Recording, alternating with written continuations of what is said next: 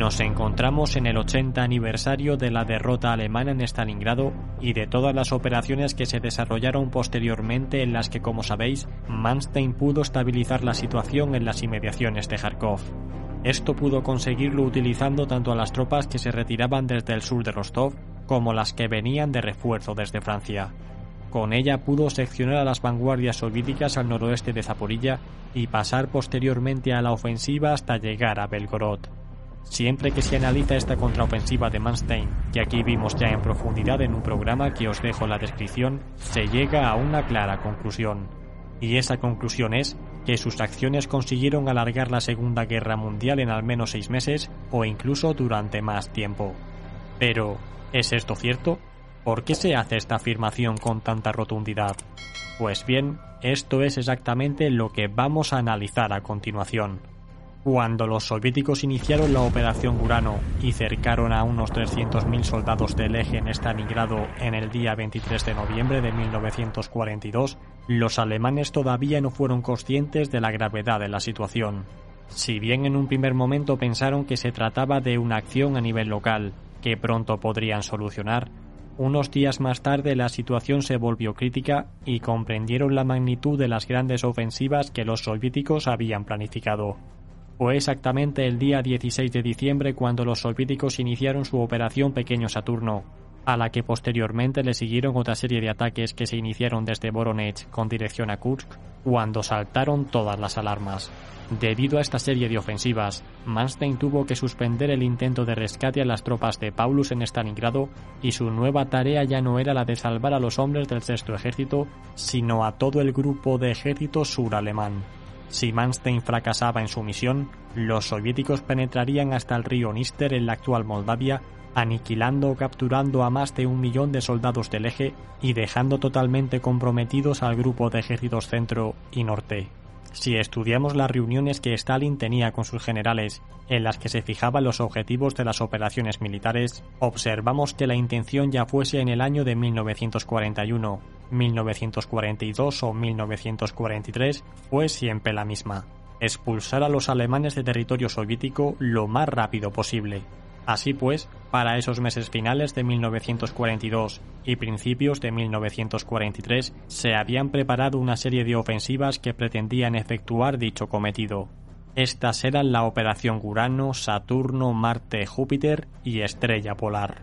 Aunque solo la Operación Urano y en menor medida la de Saturno tuvieron éxito, el mazato para los alemanes fue tan grande que sentenció el resultado final de la contienda.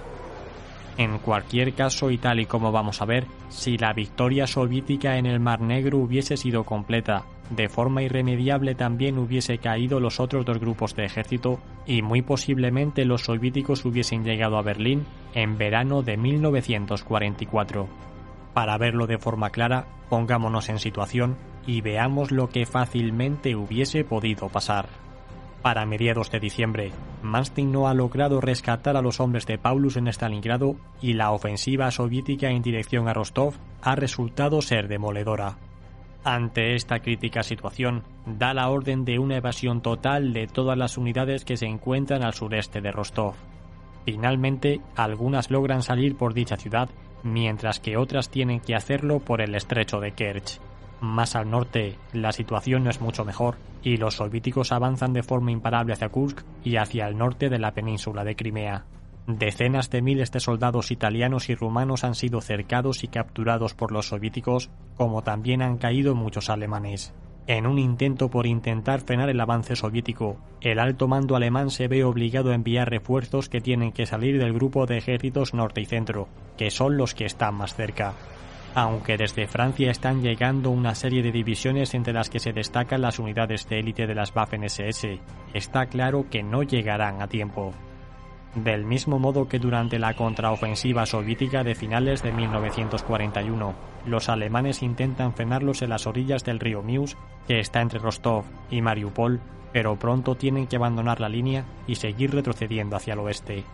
Aquí se encuentra la cuenca del Donetsk, que el líder alemán no quiere perder bajo ningún concepto, pues de ella se extraen muchas materias primas que se necesitan para la industria de guerra. Sin embargo, no hay nada que las mermadas fuerzas alemanas puedan hacer y su retirada continúa. La única esperanza de Manstein es intentar hacerse fuerte en el río Níper, utilizando las fuerzas que le están llegando del norte, de Crimea y de Francia. Debido a esta crisis alemana en el frente oriental, a la que se tienen que destinar todos los recursos disponibles, otra desgracia ha ocurrido en Túnez, en donde se ha instalado la última posición italo-alemana en África. Así pues, y debido a que han recibido menos refuerzos y suministros de los esperados, las tropas del eje en Túnez capitulan unos meses antes de ese mes de mayo, fecha en la que realmente se rindieron. Como podemos apreciar, este acontecimiento deja expuesto antes de tiempo todo el sur de Europa para una inminente invasión aliada. Visto esto, volvamos al frente oriental. Como vemos, esta es la nueva línea de frente que para finales de febrero de 1943 se ha establecido en el frente oriental. Para su defensa, los alemanes han necesitado enviar refuerzos desde todos sus sectores, debilitando toda la línea de frente. Por otro lado, el socavón en el flanco sur alemán ha sido tan grande que de continuar retrocediendo provocará que el resto de ejércitos alemanes del norte tengan que retroceder también. A partir de este punto el ejército rojo tiene tres opciones. La primera es seguir presionando en la línea del Níper una vez finalizada la temporada de barros y amenazar la propia Rumanía, de donde Alemania obtiene la mayor parte de su combustible. En segundo lugar, pueden atacar a los grupos centro y norte ahora que están más débiles, con los que muy posiblemente podrán ocasionar grandes embolsamientos de tropas a los alemanes y hacerlos retroceder. Por último, pueden atacar desde Kiev en dirección hacia Minsk en un intento de aislar a los grupos centro y norte, aunque esto es una operación demasiado ambiciosa que difícilmente hubiese salido bien. Lo más probable es que el ejército rojo hubiese continuado presionando en el Níper, tal y como hizo en realidad, a partir de sus contraofensivas tras la fallida Operación Ciudadela. Con esto hubiesen podido ocupar la totalidad de Ucrania para verano de 1943 y la que ha sido conocida como la Operación Bagration se hubiese podido adelantar a principios de 1944, como así hicieron en 1945 en la del Vistula Oder.